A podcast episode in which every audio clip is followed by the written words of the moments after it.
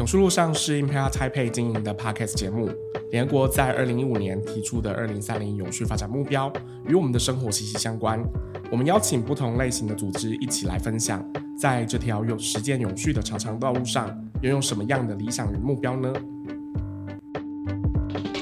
这一集的永续路上很开心，我们邀请到的是格外农品的子昂来跟我们分享。那格外农品其实过去是参加 Impeha 跟慈济一起呃开展的一个孵化计划，而且还是第一届的伙伴。那所以呃跟子昂，然后或是跟格外农品，其实对于我们来说，其实已经认识了非常久了。那呃接下来就是我们也很希望就是可以呃透过永续路上一起来跟子昂聊聊，就是在过去到现在呃在这一条永续路上到底实践了哪些事情，然后以及最近的近况。那呃首先是不是就邀请子昂呃跟观众朋友打招呼呢？然后也顺便介绍一下格外农品最近在做什么事情。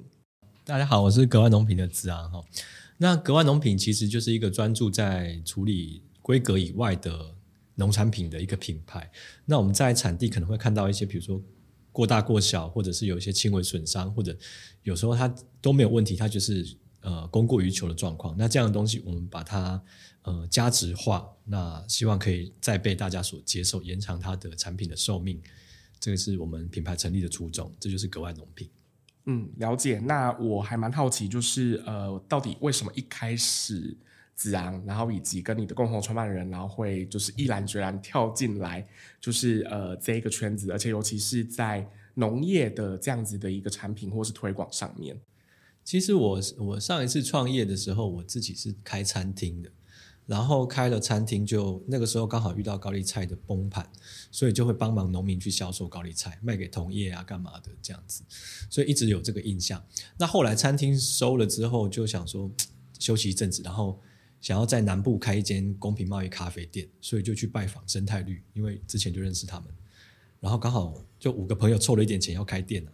结果。去的时候就是其他朋友都迟到，都晚到，只有我是早到的，所以我就跟生态绿聊这个格外品的故事。然后我那那阵子也很闲，真的都跑产地去想要了解这个东西。结果后来伙伴他们都到了，然后生态绿的那个那个文燕跟婉如他们就说：“你们不要开咖啡店了，你们那一点钱开咖啡店一下就烧完了，你们把钱给他，他有更适合、更应该做的事情。”然后他说。我觉得生态绿也应该要投资，所以他们也投资进来，然后我我们就这样突然就从本来要开咖啡店，突然变成 格外农品这个品牌这样子。哦，太有趣了！我其我其实不知道这前面这一段，我只知道从你们开始之后的这一段，就是前面那段故事完全不知道，就是被推的创业这样子。呃，很有趣，很有趣。那呃，我还蛮好奇，就是因为从这样子的历程，就是从原本是看到问题，然后跳下来解决问题。那可是因为在这一端来说，就是在尤其是在做格外品或者在农产品这一段，其实很多时候其实你很需要跟呃在现场的这些农友们去做，不管是玩诺啊，或邀请他们，或是你要怎么样能够呃让。建立信任感，让他们愿意把他的产品，因为通常对他们来说，他会觉得说，相对来讲没有附加价值。然后我为什么要跟你这样子合作呢？你真的可以帮到我吗？所以我不晓得，就是在过去在这样子的故事里面，呃，你们是怎么样邀请这些农友一起参与或一起加入？然后在过程当中，是不是有遇到任何的挫折，或者是呃不为人知的故事？其其实我们真的花蛮多时间做功课的，我们。现在合作的大概那六七个农友，其实是从一百六十几个农友里面筛选出来的。然后，当然一开始去拜访的时候，大家会觉得你们是谁啊？你们要买多少？你们呃为什么问这么多？那所以后来我们慢慢被打枪几次之后，慢慢就会了解为我们自己的问题在哪里。比如说你，你你你要告诉他你你要干嘛？你是谁？你要买多少？然后你要跟农民是一样作息的人，你不要。农民在睡午觉的时候打电话去吵他，或者他在产季的时候去吵他，这个是你要应该要了解他们的状况。然后我发现有几个逻辑是比较能够理解，就是青农他们会想要做一些不一样的事情。所以，如果跟一些比较长辈的农民聊，他可能不太能理解我们要干嘛。可是，如果跟青农聊，他会知道你想要做一些改变，他能够接受。然后，通常我们是找一个家庭的第二代或第三代，然后在网上，他整个家庭他他去解说这件事情就可以被理解。然后我们再去现地看，说，哎，你是不是照你说的？你真的是友善环境，我们还会跑去他的那个资材室去偷看，说你到底用什么农药？你讲的跟你你做的是不是一样？你的垃圾桶就翻开了，就偷，我们就两个人，一个人去偷看，一个人去聊天，这样子，常常会发现有些真的讲话不不一的人，那就是直接淘汰了。所以其实花很多时间筛选出来，然后这目前这几个农友都是从我们第一年开始合作到现在，其实基本上就是稳定。了解，那是针对在这些农友，就是比如说好，针对你刚刚提到可能相对。不符合的，你们会淘汰。但是我不晓得，就是那针对格外农品来说，会不会也会有另外一个角度，其实是会思考的是，那针对那些他可能还有一些进步空间，或者是他其实还可以被 attune 的，那有没有机会是，其实你们会觉得说，哎，我其实可以站在我来协助他，我跟着他一起呃成长，我来陪伴他这样的角度来去做不同的转转变。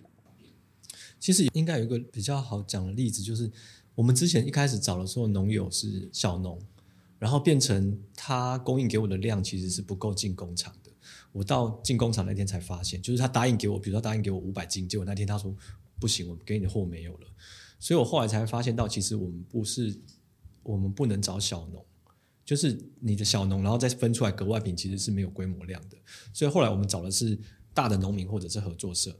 所以那个那个成长其实是。后来我们就告诉农友说：“诶，你的成长跟我们成长步调是不是一样？那如果你成长步调跟我不一样，那我就会建议你说，其实你们农民几个小农可以共组一个合作社或者产销班，你们才会有规模量，一起用设备，一起用品牌，一起一个集货场，那就是跟我们同一个 tempo 这样的成长方式，是我们会建议他你应该去做这样的方式。嗯哼，那呃，因为我知道就是格外从过去到现在，其实做了很多的转变。”然后也呃有很多不同的产品，那不晓得就是怎样可以来跟大家分享一下，就是呃以目前来说格外最喜欢或是最想要让大家所知道的产品呃有什么，然后以及就是到底他们有什么样，比如说很特别的吗？然后或者是在整个永续的过程当中，你们会不会特别就是也会 highlight 每个不同产品后面的永续的理念跟故事？是我我们。目前主要就是两个系列的产品，一个叫果茶酱，这个是从一开始就做的东西。那为什么叫它果茶酱？是因为它除了可以磨吐司当果酱用之外，它也可以泡茶。所以我们卖很多给一些饮料店啊、一些咖啡厅，他们可以做呃饮料，可以做吐司，可以做松饼，可以做冰品。所以他们说，哎，买我们的原料就是一降到底。那对于消费者来说，其实我们东西，我我觉得也是蛮有自信，因为我们都很实在在做这个东西。然后我记得有有消费者跟我讲过一个故事，我觉得蛮有趣的，就是他说他的他家的女儿就是早上都会赖床，然后他说他只要买格外农品的果酱，他就准时起床，还帮妈妈做早餐。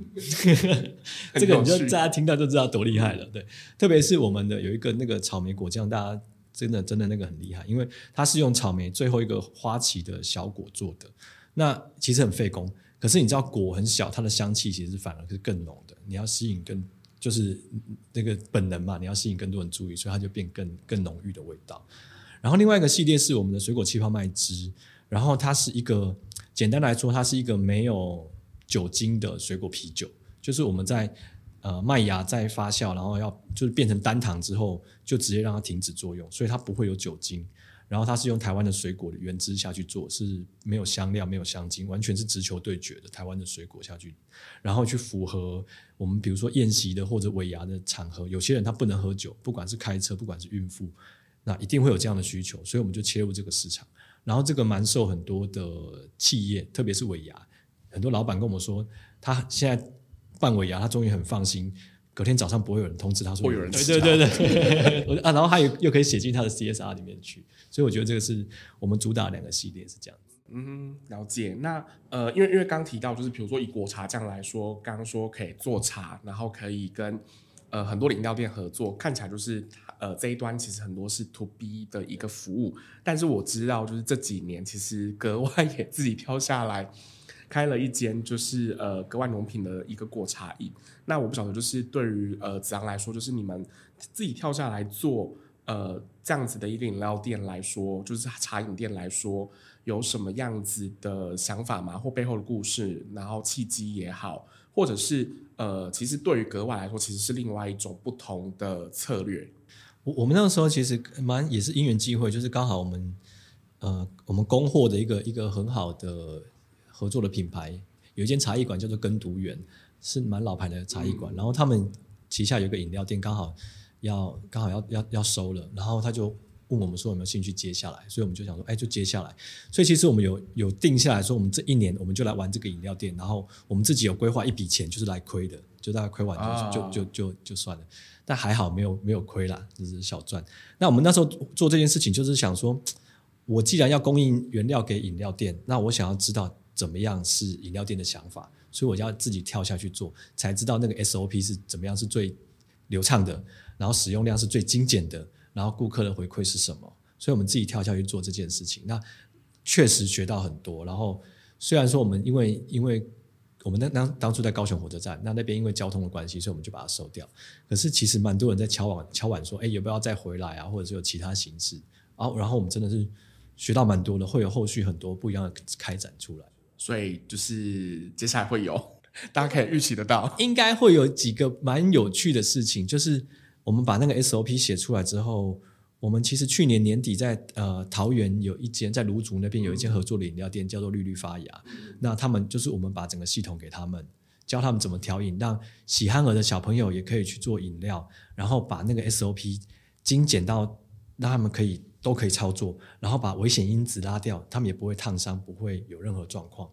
然后 run 起来蛮顺的。然后接下来现在台南这边也有人在问，说我们要把这个系统。弄出去，那所以我们在想说，把这个东西弄出去，我们是希望 for NPO 的组织一些一些，不管是各种账别或者是小朋友，或者我们希望可以去扶持他们，因为很多其实是有开店，可是他比较缺乏系统化的管理或者竞争力，所以我们希望把这个东西用不一样的形式，让这个饮料店重新存续。那实体我们自己要不要经营门市，我们自己。可能还要再规划一下，因为当初其实蛮累的，我们自己都下去贴板，然后发现哇，做服务业真的很累，完全可以理解，没问题。所以就是如果听到这里的，就是呃企业伙伴也好，或者是非营利组织伙伴也好，你有兴趣支持格外农品的话，就欢迎找子昂联络，就他们有完整的 SOP，然后可以来个协助你们这样子。好，那呃我也还蛮好奇，就是因为其实。呃，格外品这这个东西，或者是这个名字，呃，其实一开始，呃，不在台湾，其实相对来讲没有那么多的民众知道，所以其实早期也会需要做很多的呃，不管是食农教育，或者是这些格外品的教育。那慢慢慢慢慢，台湾到现在，呃，才会有越来越多人了解，然后以及知道，其实格外品它其实就跟一般的。呃，蔬果一样，它其实就是都还是可以食用，然后它可以不用被浪费。那我不晓得在这一端来说，就是格外从过去到现在，在呃实践整个食农教育的理念是什么，然后以及你们会透过什么样子各种不同方式，因为我知道呃。子昂很常跑各种 演讲，那我不知道就是除了演讲之外，还有没有什么其他的方式？然后是你们也会很希望，然后很积极的在推动整个台湾的这个食农的教育跟认知上。我们最一开始当然是做演讲，那时候我们其实一直到现在都有做嘛。我们大概从二零一五年到现在做了讲了三百场了，就是已经深度的接触了很多的人，然后。一开始真的大家都不不知道格外品，我们最早是把这个字从日文搬来的嘛，然后我们希望一直呃很努力的想要反转大家的概念，就是格外品是规格以外的农产品，我们希望用这个词去取去取代我们传统大家讲 NG 品、次级品、瑕疵品这个比较负面的词，我们希望用一个中性的名词来取代，但是一开始还是很辛苦。我我记得一开始的时候，很多人都会说啊，你们那个东西就是捡的，那个是不要的，甚至有人说。你们那个是基因突变的东西，我吃了我基因也会有问题，对。可是慢慢到这几年，就比较不会有这样的声音，也越来越多的团体在倡议，然后甚至农委会，甚至很多农政农政单位、地方农业局都都在做这件事情，慢慢有一些转变。所以我们现在除了演讲之外，另外我们也把这个东西也希望它可以更深进入到教育里面去。所以像我们从去年开始有被编进去呃幼儿的食农教育的教材里面。让小朋友从小就认识格外品这件事情，然后他们也认识格外农品这个品牌，知道有人在做这件事情。那我觉得蛮重要，就是可能扎根的教育可以改变它。就像日本其实把格外品这类这个东西放在食农教育里面放很久了，然后他发现到这件事情会影响到小朋友的价值观。当他认识格外品之后，会减少校园里面的歧视跟霸凌。很奇怪哦，因为其实格外品就是跟你不一样，就是可能跟正常品不一样的。可是他如果认识格外品，他就知道我跟同学可能我比较矮，他比较高，或他比较会念书，大家某种程度上都是不一样的，不会有人是刚好中间值。所以你在某一个地方一定是格外品。那如果我们都能够理解这件事情，就不会有歧视跟霸凌。我觉得我后后来慢慢了解到这件事情，其实那个食农教育真的不只是只有农业，其实回归到教育当会影响整个社会运作。嗯，了解。其实其实我也不知道它的改变可以这么大，就是从一个就是从食物，然后转移到人的身上，然后让大家其实有更多。我觉得就是其实现在所谓大家在谈的呃多元共融包容，其实是一样的。就同样我们对食物有很多的包容，其实对于人上。我们其实也应该要这样子的角色或态度。那呃，以格外来说，这几年其实我觉得发展的超好。对，就是从过往到现在，就是我知道，就是一开始呃，子昂很辛苦，就是跟跟自己的伙伴，然后就是两个人就是几乎亲力亲为，然后要自己到处跑。然后现在就是慢慢的，之前也做了各种实验。然后有越来越多的企业愿意呃投入跟参与，那呃就对我们来说，我们其实也发现到，其实这几年台呃格外跟很多的台湾的企业有很多合作，然后或者是比如说呃甚至跟呃比如说茶叶改良厂呃有有推出了一个新的产品是在红乌龙这上面，那就是我不晓得就是对于格外来说，就是为什么是什么样的契机？然后也一起来参与这样子的一个合作，然后做这样子的一个红龙茶叶的推广。呃，蛮有趣的，其实是，诶，应该说是两端呢、啊。就是那个时候台台东他们那边找到我们的时候，是想说，诶，好像看到格外农品这几年在推外销，然后他们说，其实台东红乌龙算是台湾外销比较有希望的茶种，因为它种植量比较大一点。然后，所以他说，可不可以搭你们就顺便外销出去？那其实相对我们在海外的客户，他们也会也有人这样问他问说，你们有没有其他的产品可以顺便台湾的东西可以让我带？特别我们会被嫌弃，就是我们格外农品本身的产品都很重，就是果酱啊、麦汁，所以他们希望有轻的。用玻璃瓶，用玻璃瓶又很重，所以那个一个货货柜要 balance 那个重量。所以他说有没有轻的东西？所以我们就刚好就跟台东红乌龙就就有这样的一个合作。那红乌龙是一个蛮有趣、蛮有趣的东西，它是就是乌龙茶里面最接近红茶的，就是发酵程度最高的，所以它的风味其实是很明显的，那个果香很香，然后很适合不管是手摇饮或日常喝，是一个没有负担的东西，跟台湾我们过去在讲高价的那个高山茶是完全不同的东西，然后也是这几年新兴的一个茶种，所以我们也是看中它的潜力，我觉得。好像应该可以推这个，它的生态跟过去那个高山茶的那个推广方式不一样。过去那个生态的一既有的架构已经在，我们是没办法进去的。所以如果是红乌龙，我们还有点机会可以使上力这样子。了解。那刚刚讲到外销了，所以我也还蛮好奇，因为早期其实也关注到，就是格外也开始往外跑。那我不晓得，就是在过去呃处理呃整个这样子产品的外销到其他的市场来说，有没有遇到什么样子的挑战，或者是？呃，其实有一些很有比较有趣的故事，然后想跟大家来分享的。我觉得第一个是，其实我们自己会跳进去做外销，也是误打误撞，很有趣是。呃，大家可能都已经忘记，二零一八年的二零一八年的夏天，台湾应该说世界上发生一件事情，就是日韩贸易战。这个是我后来才知道，因为我们都固定会到台北出差，然后我就会发现，二零一八年的暑假的台北跟其他的时间的台北是不一样的，就是。路上好多日本人跟韩国人，然后我回去查才发现，原来是日韩贸易战，就是双方因为贸易三 C 的谈不拢，关税谈不拢，所以他们韩国人谈不拢就会抵制别人嘛，所以他们就不到日本玩，然后日本人就说：“那我不要到韩国玩。”结果那个夏天全部都到台北玩，我就在路上看到很多日本人，对不对？最近的第三地他不会跑去北韩嘛，他已经跑到台北，跑到台湾来玩，所以那个时候我们就在几个呃。观光客会来的地方，我们就把它做布置优化，让他我们那时候 for for 日本人看的，所以我们把它做日文标识，然后他们喜欢的感觉。所以我们设定一个日本人如果在台北待五天好了，他得看到五次我们的东西，每一天都要看到一次。所以我们在各个地方都有布置，然后结果卖得很好，真的卖得很好。然后好到后来就是陆续开始有一些贸易商会打电话给我们。然后我就说：“哎，奇怪，你们在哪里看到？”他说：“他们都去观光区看到。”我说：“为什么你们会去观光区看这些东西？”他说：“你想一下，一个贸易商如果要卖东西去国外，他其实会担担负一些风险，所以他们会去观光景点去偷看哪些东西是外国人喜欢的，然后把它带出去。所以我们其实是这样开始做外销的，然后后来就跟贸易商这样跑跑，然后去年开始我们自己去上课，把这所有的东西从报关啊、检疫啦。保险啊，物流、金流全部都学会，然后现在开始，我们自己可以跟贸易商这样洽谈，这样子。是，其实其实我觉得不单是跟国外的合作啦，其实在很多实体合作或者是在各种的呃合作来讲，其实真的是很需要就是实体的碰面。所以其实我觉得就是虽然说 COVID 打破了大家各种的习惯。但但是实体它还是有一定的必要是，因为我觉得是一个能够把两个人或两个不同的单位能够去建立一个信任感很快的一个方式，然后透过那个信任感才能够就是更加强这彼此之间之间的合作这样子。那呃，我也不晓得就是以格外来说，在接下来的呃发展上面，呃有没有什么特别的期待，或者是呃比如说有什么样子的发展计划吗？还是有什么想要推出各种不同的新产品？因为我知道，就是你们从过去到现在做了各种的实验，甚至自己开店了嘛。然后现现在也有 SOP。那我不晓得在下一个三年、下一个五年，就是以格外来说，会有什么样子的规划跟想象？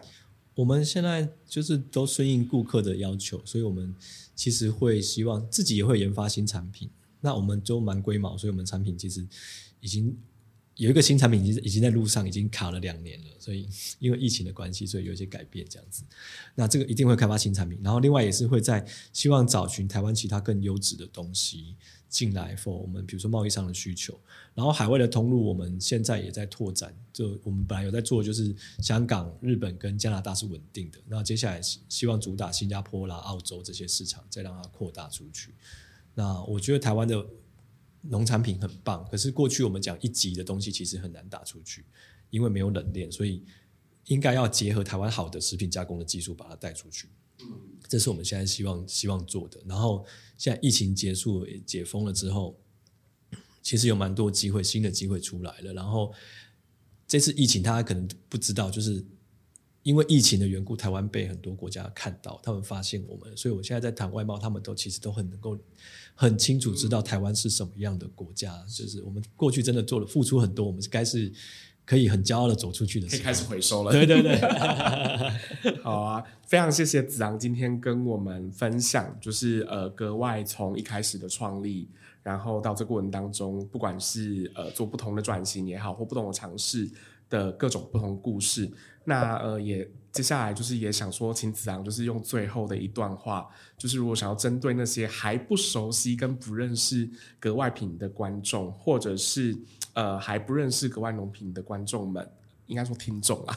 对，就是呃有没有什么话想要跟他们说的，或者是呃有想要鼓励大家如何来认识格外农品，然后以及呃格外品。我我想，可能大家未必都是我们的消费者了，然后未必都是农业这个这个圈子，但是我我想，我们有一个中心理念是，不管是哪一个产业的人都会觉得很很不错的，很很蛮多人会说他们受到感动。就是我们有一句话是我们的企业的核心理念，叫做“有好内涵就有好出路”。那像我们不管用的是格外品，或者是我们自己也是一个。什么都没有资源的，开始白手起家创业的创业者，然后用最简单的方式，然后用土法炼钢的方式去去搏斗，然后我们也生存到现在，然后觉得说台湾还是一个蛮好的地方了，然后大家真的是可以好好的相信自己的能力，然后我们希望可以让更多人就是有好内涵就有好出路，然后大家也不要有任何歧视，真的是我们想办法让努力的人都可以出头，这样子。没错，就是我觉得从水果 谈到人生 的哲理，对，就是我觉得就是呃，每一个水果或每一个不同的农产品，它其实都是有好的内涵。那有好的内涵，它其实自然而然就有各种好的运用。那同样的，其实对人来说，其实也是一模一样的。所以我觉得今天的对谈很有趣，从格外品。谈到了人生的经验，谈到了就是呃反霸凌、反反歧视，对，我觉得这是一个很意想不到的一个对谈。那今天非常感谢子昂，然后呃接受我们的邀请到永续路上来和我们的听众们做更多的互动，谢谢，谢谢。